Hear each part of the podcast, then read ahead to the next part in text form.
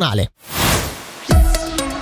A due news. In apertura oggi si è tornati a parlare a livello politico di clima e di energia. Il Consiglio di Stato infatti ha approvato l'avvio della consultazione del progetto di piano energetico e climatico cantonale. Un documento molto atteso e che diviene ora pubblico fino al 31 marzo, così da poter accogliere spunti e suggestioni. In conferenza stampa oggi è stato spiegato che questo, eh, come questo sia più che altro una base di lavoro a partire dalla quale la politica dovrà elaborare dei provvedimenti concreti. Sentiamo il presidente del Consiglio di Stato Claudio Zali. Il punto di partenza per redigere questo documento è stato naturalmente uno sguardo a, al PEC precedente, che data del 2013. La valutazione del passato ci porta a dire che tutto sommato gli indirizzi che erano stati individuati erano corretti, valgono anche oggi, valgono per il futuro e alla fine non sono nulla di, di sconvolgente, nel senso che dobbiamo decarbonizzare, dobbiamo risparmiare energia, dobbiamo produrre molta più energia rinnovabile. Perché purtroppo a dieci anni dal, dal primo PEC, pur avendo avuto de- dei riscontri soddisfacenti, però dobbiamo cambiare passo. Il fotovoltaico, solo per dare una cifra, dovrebbe aumentare di 17 volte la produzione nel prossimo trentennio per cominciare a essere in vista di un traguardo in orizzonte 2050. Da parte nostra, per annunciare qualche altro piccolo prossimo passo a livello di Dipartimento e Consiglio di Stato, creeremo un apposito ufficio della decarbonizzazione e arriveranno ulteriori incentivi, qui posso solo anticiparlo, nel settore della conversione degli impianti di riscaldamento o nella posa di impianti fotovoltaici. I settori toccati sono molteplici e suddivisi sostanzialmente in tre aspetti, sicuramente influenzati dal particolare momento storico e climatico attuale, che rende ancora più importante l'autosufficienza a livello di energia rinnovabile. Sentiamo il direttore del DFE, Cristian Vitta. Innanzitutto il tema della produzione energetica che tocca da vicino il mio dipartimento, come pure due ambiti di natura economica, il settore dell'agricoltura e il settore del turismo. Ci troviamo in un contesto purtroppo, quello europeo, imprevisto e difficile. Il conflitto in Ucraina sta però anche evidenziando problemi di dipendenza dall'estero in diversi ambiti e genera molte incertezze sia sul punto di vista economico che quello della garanzia di approvvigionamento. Una sfida che anche la la nostra azienda elettrica ticinese sta affrontando con impegno per garantire l'approvvigionamento elettrico cantonale su tutto l'arco dell'anno. Da un lato il tema importante è quello della proprietà delle nostre acque. Secondo punto, vogliamo mantenere ed ottimizzare le produzioni di energia idroelettrica esistenti e garantire la sicurezza di approvvigionamento tramite una maggior produzione indigena. Terzo ed ultimo punto, valorizzare se possibile aumentare la produzione idroelettrica rinnovabile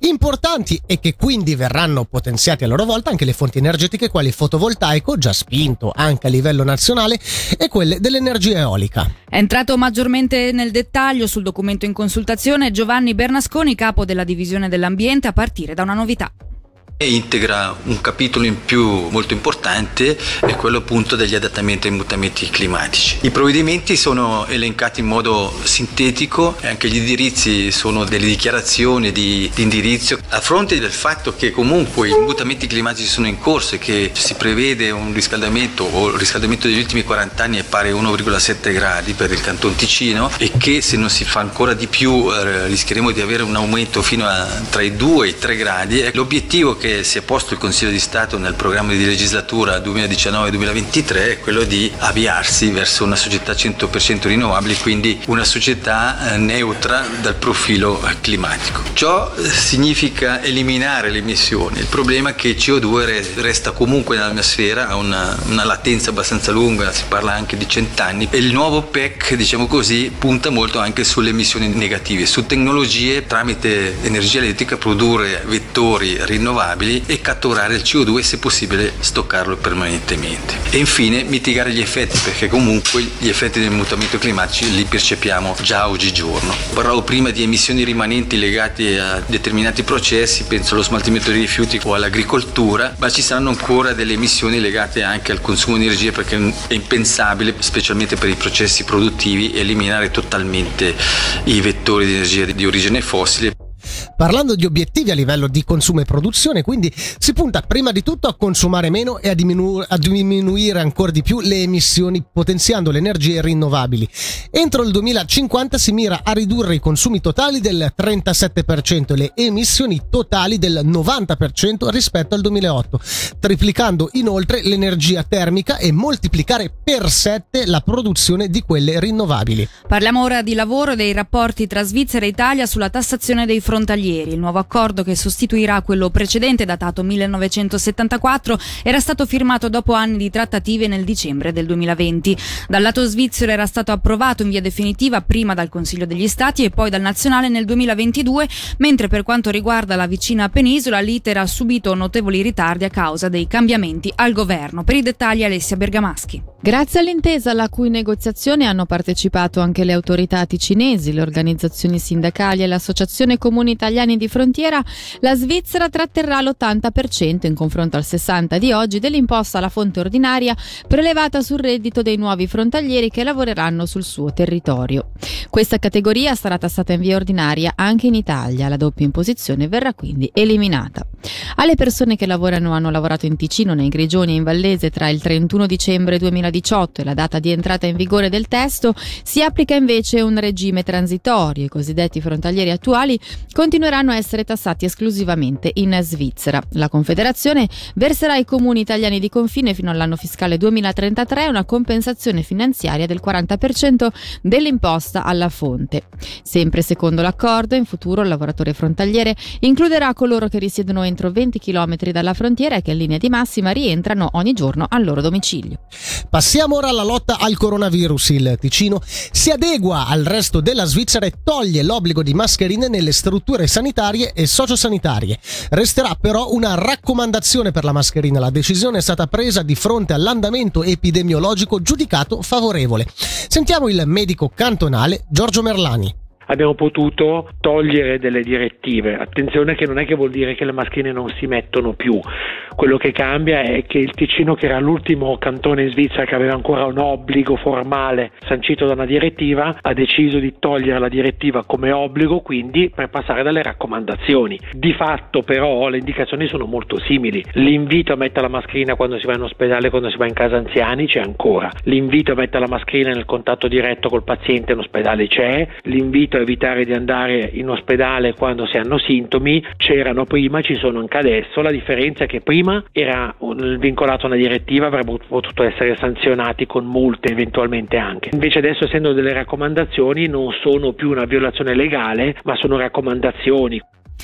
Parliamo ora di politica e di votazioni. È Io faccio la mia parte il motto della campagna indetta dal Consiglio di Stato ticinese in vista delle elezioni cantonali di aprile. L'intenzione è quella di favorire la partecipazione al voto soprattutto da parte dei più giovani. Tra le novità principali, l'apertura di una pagina Instagram che condividerà informazioni, spiegazioni e curiosità sulle elezioni cantonali e permetterà alla cittadinanza anche di interagire più facilmente con le autorità.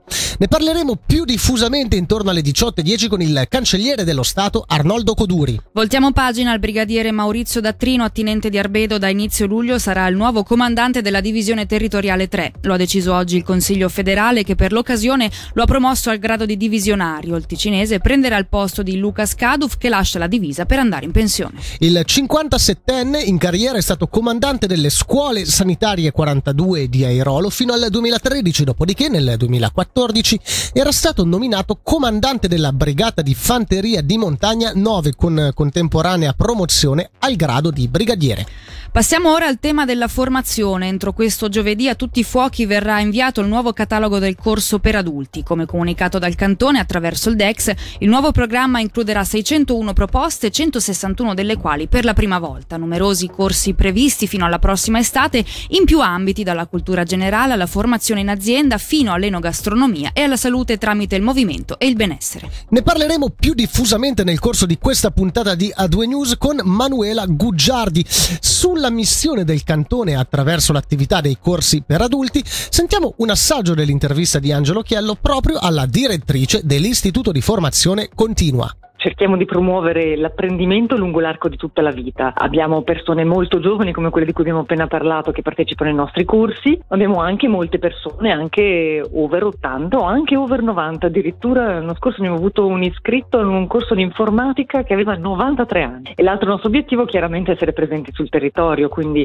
siamo in oltre 170 località sparse da Chiasso ad Airolo passando per le, per le valli e quindi vogliamo sempre essere molto vicini alle gente, dare ad ognuno l'opportunità di iscriversi a un corso, imparare qualcosa, fare qualcosa di diverso insieme agli amici piuttosto che a famiglia, vicino a dove si abita. O perché no andare a scoprire invece una nuova località. Molti dei nostri corsi propongono anche scoperte del nostro territorio attraverso passeggiate o monumenti. Infine andiamo a Chiasso dove oggi si sono aperte le danze del Carnevale di Nebbiopoli, danze che continueranno fino a domenica 5 febbraio. Carnevale non solo all'insegna del divertimento ma anche dedicato ai più giovani con momenti per svelare loro i segreti dell'organizzazione di un grande evento come questo. Sentiamo il presidente di Nebbiopoli Alessandro Gazzani ritornare ad organizzarlo in piena formula dopo due anni un po' strampalati così non è per niente stato facile. Ieri giornata favolosa, bellissima, abbiamo avuto i bimbi delle elementari che sono venuti a farci visita, hanno avuto modo di toccare con mano nelle varie postazioni sia il cosa fa una Guggen che cosa fa un costruttore gruppo di carri che parlare con la nostra organizzazione in merito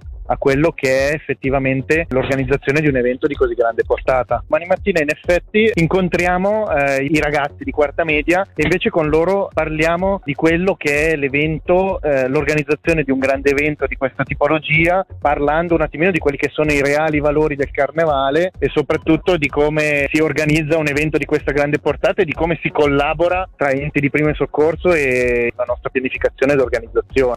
Dall'informazione regionale per il momento è tutto, tra pochissimo ci focalizzeremo eh, sull'organizzazione turistica locarnese, Lago Maggiore e eh, Valli perché eh, la regione ha ricevuto un'importante nomination. A due news.